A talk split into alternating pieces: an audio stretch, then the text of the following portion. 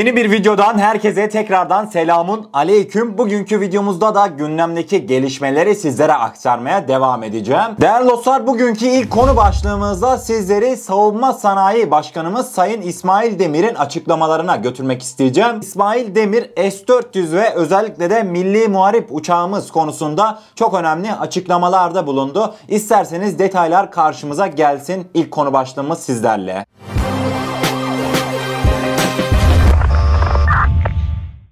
Savunma Sanayi Başkanımız İsmail Demir ilk olarak S-400 mevzusuna değindi. İsmail Demir S-400'ler konusunda ürünler teslim alındı. Bir ülke böylesi bir savunma ürünü aldığında savunma ürünü savunma gerektiği zaman kullanılır. Onun hangi modda, hangi aşamada kullanılacağı tamamen o ülkenin ve kullanıcılarının inisiyatifine kalmıştır. Bu konuda ABD'nin çeşitli beyanları oluyor. Türkiye sürekli olarak kendi savunmamızı oluşturmak üzere aldığımız kararlar yanında NATO ittifakının da bizim için önemli olduğunu, bu kararımızın NATO ittifakına zarar değil aksine güçlendireceğini, buna saygı duyulmasını istiyoruz. Her türlü görüşme ve istişareye açığız ifadelerini kullandı. Devamında Savunma Sanayi Başkanı İsmail Demir Milli Savaş Uçağı projesine de değindi. Milli Savaş Uçağı projesi tasarım aşamasında devam ediyor. TUSAŞ bünyesinde çok geniş bir mühendislik ekibi yeni bir mühendislik merkezinde bir araya gelerek bu çalışmaları sürdürüyorlar. İddialı bir proje. Geçmişte uçak yapım konusunda tecrübesi olan bir ülke değiliz ama iddialıyız. Bu konuda azimle çalışıyorlar. Belli konularda girişimlerimiz sürmekte. Bu iddialı projeyi hayata geçirmeye çalışırken bir yandan da bu proje çerçevesinde dost ve kardeş ülkelerle birlikte hareket etme konusunda kapılarımızın açık olduğunu birkaç kez söyledik. Bu konuda olumlu bildirimler almaktayız. F-35 projesine benzer bu projenin de birkaç ülke ile birlikte yürütülmesi hem o ülkeler için hem de bizim için büyük bir kazanç olacaktır dedi. Savunma Sanayi Başkanımız İsmail Demir son olarak da Akıncı'ya değindi. Akıncı TİHA'nın testleri gayet iyi gidiyor. Bu yıl teslimatı bekliyoruz. İnşallah 2021 içinde Akıncı SİHA'yı envanterde göreceğiz. Operasyonlara iştirak edecek. Testlerinden çok memnunuz açıklamalarında bulundu. İsmail Demir'in açıklamalarından öne çıkan satır başları 3 taneydi. Birincisi S-400 konusunda Türkiye'nin sadece savunma stratejisiyle S-400'leri kullanacağını belirtti. İkinci olarak çok güzel bir haberdi. Milli Muharip uçağında her şey planlandığı gibi gitmekteydi. Üçüncü ve son olarak da Akıncı TİHA'mızın 2021 yılında yani bu yıl içerisinde operasyonlarımıza katılacağından bahsetti. Gerçekten güzel açıklamalardı. Bu haberi de sizlerle paylaşmak istedim. İkinci konu başlığımıza geldiğimizde bir NATO'ya uzanacağız. Bu sefer de NATO'nun Genel Sekreteri Stoltenberg. Stoltenberg Türkiye'yi suçlayıcı ağır ifadeler kullandı. Evet yanlış duymadınız. Sanki Türkiye'ye patriotları vermeyenler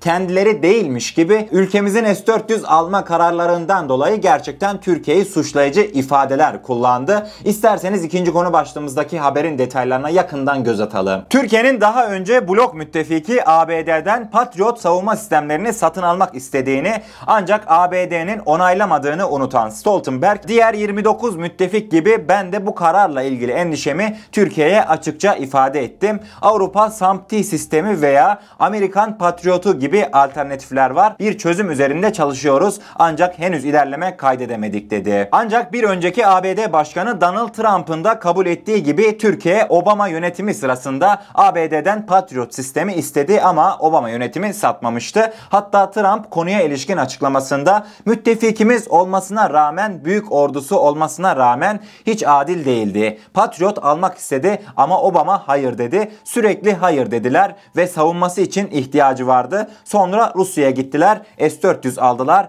Çünkü Patriot almasına izin vermediler. Benden önceki yönetim bunu satın almasına izin vermedi ifadelerini kullanmıştı. Hani değerli dostlar bu açıklamalar geldikten sonra ben oldukça şaşırıyorum. Bunun sebebi ise koskoca NATO'nun genel sekreteri Stoltenberg gerçekten de belirttiğimiz üzere sanki ABD'den daha önce Patriot istememişiz gibi, sanki Avrupa'dan daha önce SAMP-T sistemlerini istememişiz gibi yargıda bulunuyorlar. Yahu sen koskoca NATO'nun genel sekreterisin. Yani illa işinize geldiği gibi mi davranacaksınız? Hiç bilmiyor musunuz Türkiye geçmiş dönemde ne gibi isteklerde bulunmuş? Gerçekten NATO'nun bu açıklaması oldukça sinir bozucuydu. Sizlerle paylaşmak istedim değerli dostlar. S-400 tartışmaları süre süre dursun. Üçüncü konu başlığımızda sizleri yine övüneceğimiz, gururlanacağımız bir habere götüreceğim. İngiliz Telegraph gazetesi gerçekten çok önemli bir haber sundu ve bu haberinde tabii ki de tahmin edeceğiniz üzere Türk sihalarından bahsetti. İngiliz basını Türk sihalarına övgüde bulunarak dedi ki bu tür sihaları İngiltere olarak biz de geliştirmeliyiz dedi. Haberimizin detayları şu an karşınızda. Türkiye'nin ürettiği silahlı insansız hava araçlarının başarısı tüm dünyada konuşulmaya devam ediyor. Telegraph gazetesinde yer alan ordunun büyüklüğü ölümcül savaş etkisinden daha az önemli başlıklı yazıda savaşın doğasının hızla değiştiğine dikkat çekildi. Türk yapımı İHA ve SİHA'lara işaret edilen yazıda Dağlık Karabağ'da Azerbaycan güçlerinin bu toprakları ele geçirmede elde ettikleri başarı buna iyi bir örnek. Azerbaycanlılar Ermeni mevzilerinin üstesinden gelmek için birlik göndermek yerine Türk TB2 uçaklarını kullanarak hedeflerine ulaştı denildi. Türkiye imzalı insansız hava araçlarının operasyon kapsamında yüzlerce zırhlı aracı ve hava savunma sistemini yok ettiğinin altı çizilen yazıda İngiltere Savunma Bakanı Ben Wells'in Azerbaycan'ın ortaya koyduğu performanstan son derece etkilendiği, Savunma Bakanlığı'ndan İngiliz ordusu için kendi SİHA programını geliştirmesini istediği aktarıldı. Son olarak haberde Türkiye'nin İHA ve SİHA'larının ayrıca Libya Ulusal Mutabakat Hükümeti'ne destek amacıyla söz konusu ülkede kullanıldığı da belirtildi. İngilizler az kaldı ya. Gerçekten İngilizlerin Türk SİHA'larına ulaşmasına bence çok az kaldı. Tabii ki biz satar mıyız? Orası da ayrı bir tartışma konusu. Fakat değerli dostlar şu habere hazırlıklı olsanız çok iyi olur.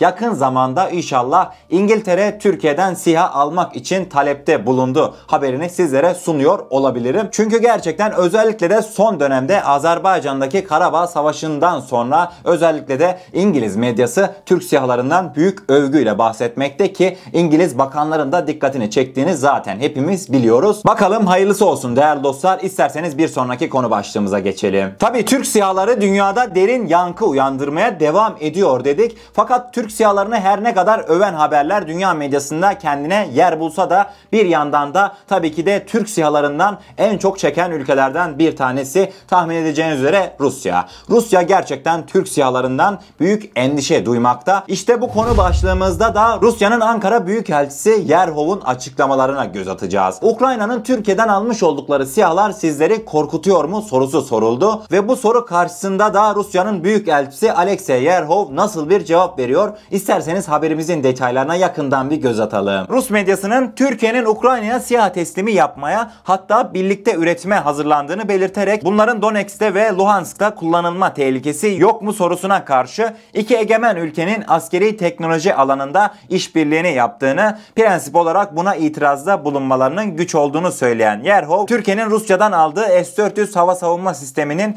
batıda yarattığı son derece olumsuz duyguları düşünün. Ama biz elbette benzer durumlara daha sakin yaklaşıyoruz dedi. Rus uzmanların Türk SİHA'larının bölgede kullanılması durumunda üstünlük aracına dönüşeceğini söylediğini vurgulayan Büyükelçi Yerhov, itiraf etmeliyiz ki Rus uzmanlar Kiev'in Türk yapımı Bayraktar TB2'lere sahip olmanın vereceği üstünlüğü kullanma cazibesine direnemeyeceğine dair tehlikeleri ifade ediyor. Bu endişeler haklı mıdır bilmiyorum. Böyle bir senaryonun gerçekleşmesini istemeyiz. Olmaması için çalışacağız ifadelerini kullandı. Alexey Yerhov demiş ki Rus uzmanlar yani benim kendi ülkemdeki uzmanlar Kiev'in Donetsk bölgesinde Türk SİHA'larını kullanmasının oldukça tehlikeli olacağından bahsediyorlar. Fakat ben bir büyükelçi olarak sizlere açık bir şekilde Türk SİHA'larından korkuyoruz diyemem demiş. Yani bana kalırsa Yerhov'un açıklamalarının temelinde bu vardı. Sadece açık bir şekilde dile getirememişti. Değerli dostlar Rusların Türk SİHA'larına karşı endişesi görünen o ki gün geçtikçe artmakta. Ve ayrıca çok gariptir ki Yerhov bu açıklamaları yaptığı günde aynı zamanda Savunma Sanayi Başkanımız İsmail Demir de Akıncı TİHA'mızın 2021'de savaş arenasına çıkacağından bahsetmiş.